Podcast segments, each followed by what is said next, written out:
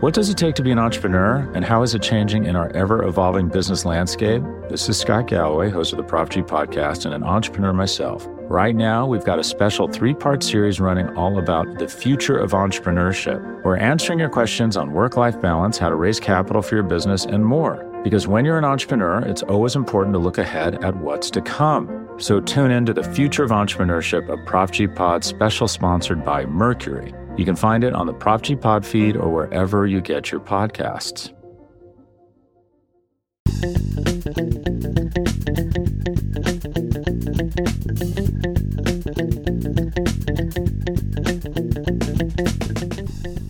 Welcome back, Buffalo Bills fans. It's Matt Warren, editor in chief at BuffaloRumblings.com, and the host of Buffalo Rumblings Q and A on the Buffalo Rumblings Podcast Network. I wanted to remind you you can send in your questions for next week's episode at 716 508 0405. Voicemails always get priority. You can send text messages to that number as well 716 508 0405. You can tweet us at Rumblings Q and A. That's with the word and spelled out in the middle. You can send us emails, buffalo rumblings at sbnation.com. Facebook and Instagram messages eventually make their way to me from the official Buffalo Rumblings accounts, but they're not the most efficient way to get a hold of me. So send in your questions for next week's episode as we are rapidly approaching the 2022 NFL Draft. The Buffalo Bills created a whole bunch of salary cap space since I last talked to you. I broke that all down over at buffalorumblings.com, both the increase in salary cap space, which would allow the Bills to sign a veteran swing tackle or a veteran cornerback. The two positions I said were the biggest needs currently still left on the roster when we last talked on last week's episode. So they have the cap space to do that if they want to whether it's before or after the draft. We also broke down all of the numbers for the Stefon Diggs contract. I think it's a really great contract for both sides. Um, I think there's a really good chance that Stefon Diggs could see the entire length of the contract and see the end of the contract. Um, I think it's just like I said, it's a good deal on both sides. And, you know, in a few years, it's going to look like an absolute bargain uh, for Stefon Diggs um, when he's what, 31 years old and uh, still in the top 10 in the NFL and, and things like yards and catches. So uh, I'm really glad um, that we put out the roster pro- or the uh, contract projection for Stefon Diggs early last week before he agreed to that contract because I think it really matched up nicely. Um, the 25 year or 25 million dollars a year average was really great. I thought that the Bills would have to put on an inflated number at the end um, similar to Tyreek Hill or Davante Adams. They didn't have to do that, so um, the numbers don't necessarily look as sexy as those two contracts. But I think if you look at you know twenty five million dollars in practical money each year, it's exactly the same as what Tyreek Hill and Davante Adams signed for. So um, good on the Bills, good on Stefon Diggs, good on Stefon Diggs' agent. Um, I just think it's a really uh, well written deal all the way around. And I'm not going to belabor the point because we've already written about it over at BuffaloRumblings.com, and plenty of folks have already talked about it on the podcast. Um, it came out the day after our last podcast, my last podcast, a, a, week ago, and so I wasn't able to talk about it on last week's show. So I thought I'd give a little bit of a, a breakdown of it early on. But again, you can go read my thoughts over at BuffaloRumblings.com, including all of the contract details for Stefon Diggs. Okay, let's get into your questions for this week's episode. And we're going to start with a voicemail because remember, voicemails always get priority over at 716 508 0405. Hey man, it's Eric 007 from Twitter here in Buffalo. I have a question. I have a question. I've been, it's it's really eating at me. It's it's eating at me because the draft is like coming right along. It's going to be here in just a couple short weeks. We have eight draft picks eight draft picks, but I don't think we have eight spots on the roster for these rookies. Doesn't it make more sense that we're definitely going to trade at least eh, two or three of those draft picks away this year? What do you think? What do you think? Thanks for that question. Eric at the voicemail line 716 508 0405. I agree with you, and we saw that on the Bills roster in 2021 when they had to cut good NFL players to get under the 53 man roster limit. A couple of their draft picks ended up on their practice squad and then were signed to other teams' active rosters, and so they lost folks that way. I agree. We've seen Brandon Beane with a propensity to trade up, uh, to package a couple picks uh, to move up in the draft. Um, the upcoming SB Nation writers mock, um, I didn't have a problem trading day three picks to move up to get a player that I really liked. Um, and I thought that there was a consensus around.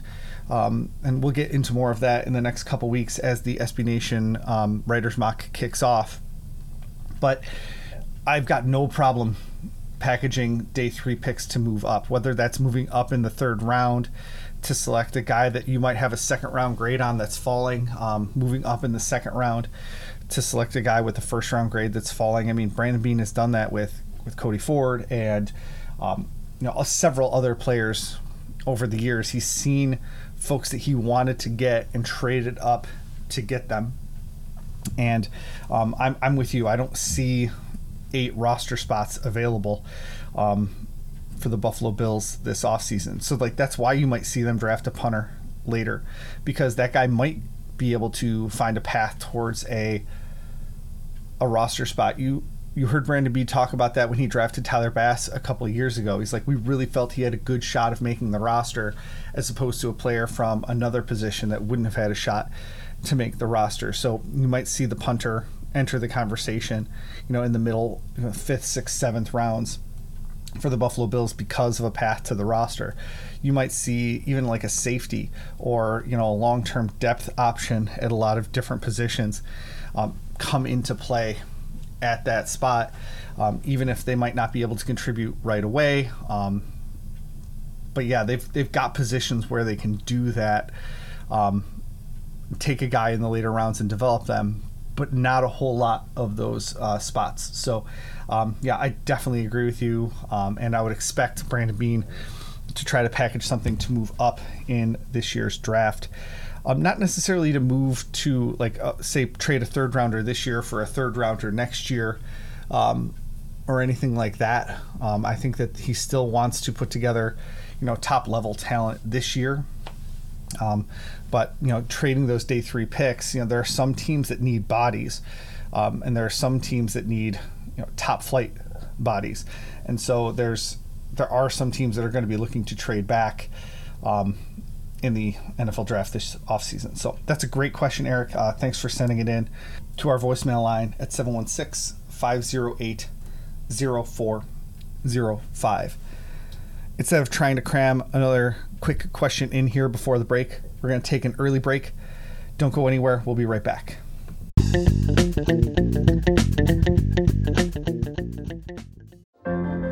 What does it take to be an entrepreneur, and how is it changing in our ever evolving business landscape? This is Scott Galloway, host of the Prop G podcast, and an entrepreneur myself. Right now, we've got a special three part series running all about the future of entrepreneurship. We're answering your questions on work life balance, how to raise capital for your business, and more. Because when you're an entrepreneur, it's always important to look ahead at what's to come. So tune in to the Future of Entrepreneurship, a Prop G Pod special sponsored by Mercury. You can find it on the Prop G Pod feed or wherever you get your podcasts.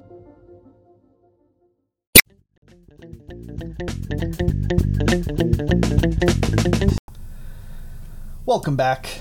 Two sort of related questions coming into uh, Twitter at Rumblings Q and A that I wanted to kind of lump together. Uh, Michael Herringer asks us: Is there any chance on signing Stephon Gilmore? That second cornerback is what we need to reach the promised land. And Chris Gill asks us, What are your thoughts on picking up a free agent cornerback before the draft? If so, who do you think it might be? So those are kind of related, talking about the Buffalo Bills cornerback situation. Personally speaking, I would prefer that the Bills signed a veteran offensive tackle that's not named Bobby Hart to come in and be that third offensive tackle, swing tackle.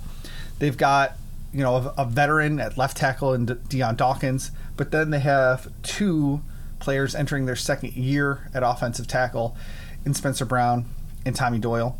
I would love to see a veteran come in to be able to compete with Doyle and push Doyle, and then kind of like shepherd along those two um, really young offensive tackles. So that's what I'd prefer over a cornerback. Um, I think that the Bills should draft a cornerback in the first or second round. I've been on that train all offseason.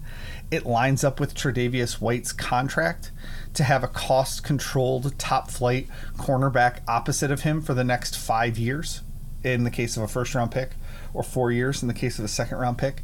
It lines up with the end of White's contract. Um, so you can cost control, especially with Taron Johnson also getting a a pretty nice contract extension from the Bills last season. Plus, you've got Jordan Poyer and Micah Hyde making bank, and so your whole secondary can't be, you know, super expensive veteran contracts. And so I would love to see a cost controlled contract from a first or second round pick for the next four or five years. So I think it makes too much sense. Now, with that being said, Brandon Beane and Sean McDermott have shown over and over again that they don't prioritize that second cornerback position the way that I do. And so it wouldn't surprise me at all if the Bills went out and signed a two or three million dollar veteran cornerback and let him battle with Dane Jackson the same way they did with Levi Wallace and a couple of bargain basement cornerbacks over the years with all that being said, I don't think Stephon Gilmore is that right fit for that. I think he's going to want too much money, and then you'll have you know just a huge amount of your salary cap tied up with Stephon Gilmore, Tre'Davious White, Jordan Poyer, Micah Hyde, Taron Johnson. Um, even if you look at the back seven as a whole, you know Tremaine Edmunds has a huge contract number. Matt Milano has a very large cap hit this year not quite as big as Tremaine Edmunds uh, because they restructured Milano's deal, but you've got you know, seven really big contracts on the back end. Um, if you if you sign a, a Stephon Gilmore or a veteran of his caliber, so I'm thinking more of like you know your three million dollar veteran cornerbacks than your eight or nine or ten million dollar veteran cornerbacks. Um, I just think that it doesn't make sense financially for the Bills either in 2022 or going forward. So even if you want to push all your chips into the table, I think there's a way to do it at the cornerback position that's a little bit smarter financially. Um, that doesn't mean the Bills won't add a veteran cornerback. Uh, we did put together a list of cornerbacks over the weekend at BuffaloRumblings.com that are still available. So if you want to go take a look at that, I'll pop those into the show notes as well. Um, Sean Murphy put that together on Sunday. Stephon Gilmore was at the top of the list, but a guy like Joe Haden should be a lot cheaper than Gilmore. Uh, AJ Bouye, um, Kevin King, Xavier Rhodes, Greg Mabin, Jackrabbit Jenkins, Trill Williams. Those are all cheaper options that the Bills can bring in to compete. And then, um, you know, let your safeties do it. Let your nickel cornerback and your um, pass rush that you invested in and all that other stuff. So this all kind of works together. And I just I don't see them spending you know a pretty penny at that cornerback position. It's why I want them to draft a guy on the first or second day of the 2022 NFL draft. Thanks for questions over at Rumblings Q and A on Twitter. Um, both of you guys, thanks for uh, thanks for following. Let's keep it going on the Twitter train here and change it over to the NFL draft where Dave Reed asks us, What are the chances that Buffalo targets San Diego State's punter?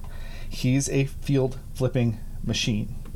I definitely think Matt Araiza is in play for the Buffalo Bills. Um, the only question is going to be how high would Buffalo or any other team value him? He's absolutely a field slipping machine. He's done so many things in the college ranks that you know have made him be noticed by fans and obviously college football winning the top uh, kicker in college football award or top punter in college football award um, draft analysts love him it's just how high are teams going to go on him is some team going to use a fourth round pick on a punter that's you know that's a big question right now with Matt Araiza. Bryan Anger was selected 70th overall um, in the third round of the 2012 NFL Draft.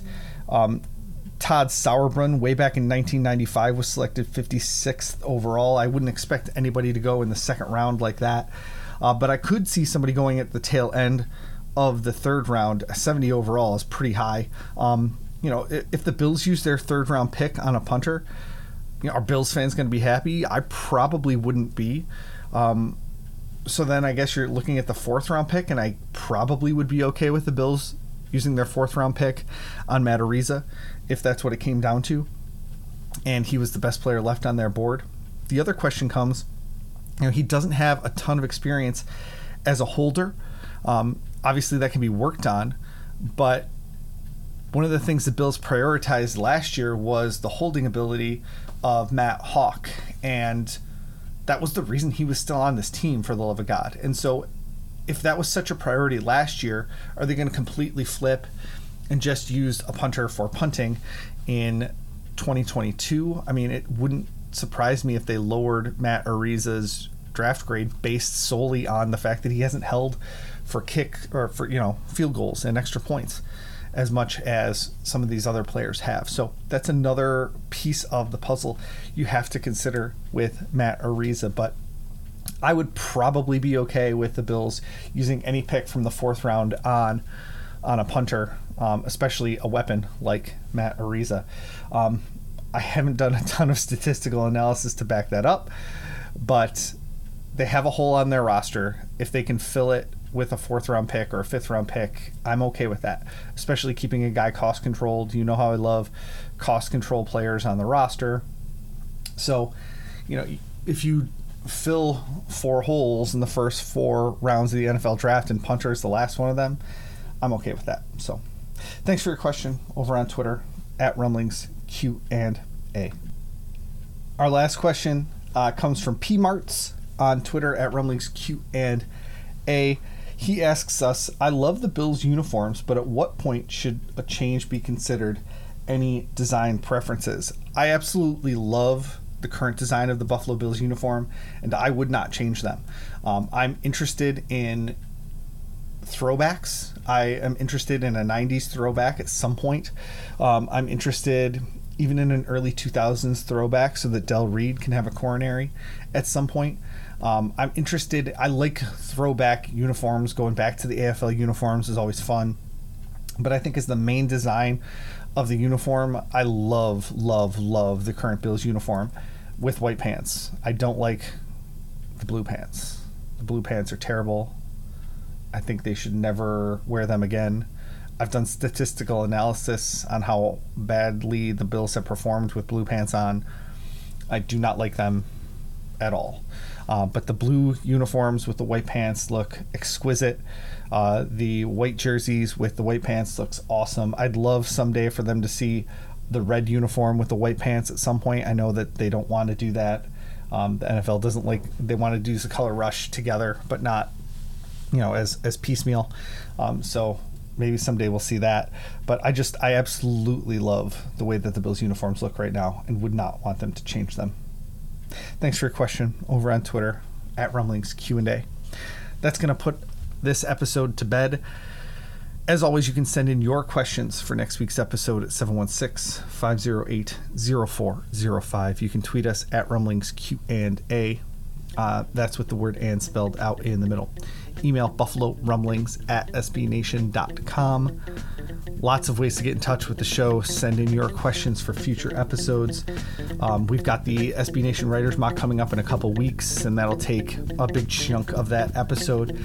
Um, so if you have draft questions, get them in for the next week's episode, set to drop on April 19th. If you like our show or any of the shows, on the Buffalo Rumblings Podcast Network. It would really, really help us if you could leave a review on iTunes or wherever you listen to your podcasts. Uh, it would be really great if you could tell a friend about our podcast network uh, to get more subscribers. It really, really makes a difference, and that personal connection helps a lot. If you haven't already, make sure you subscribe to our podcast feed as well so you never miss a show and it always pops up in your latest podcast feed. Go check out the show notes over at buffalorumblings.com. Give us a follow on Twitter. Thanks for listening and go Bills.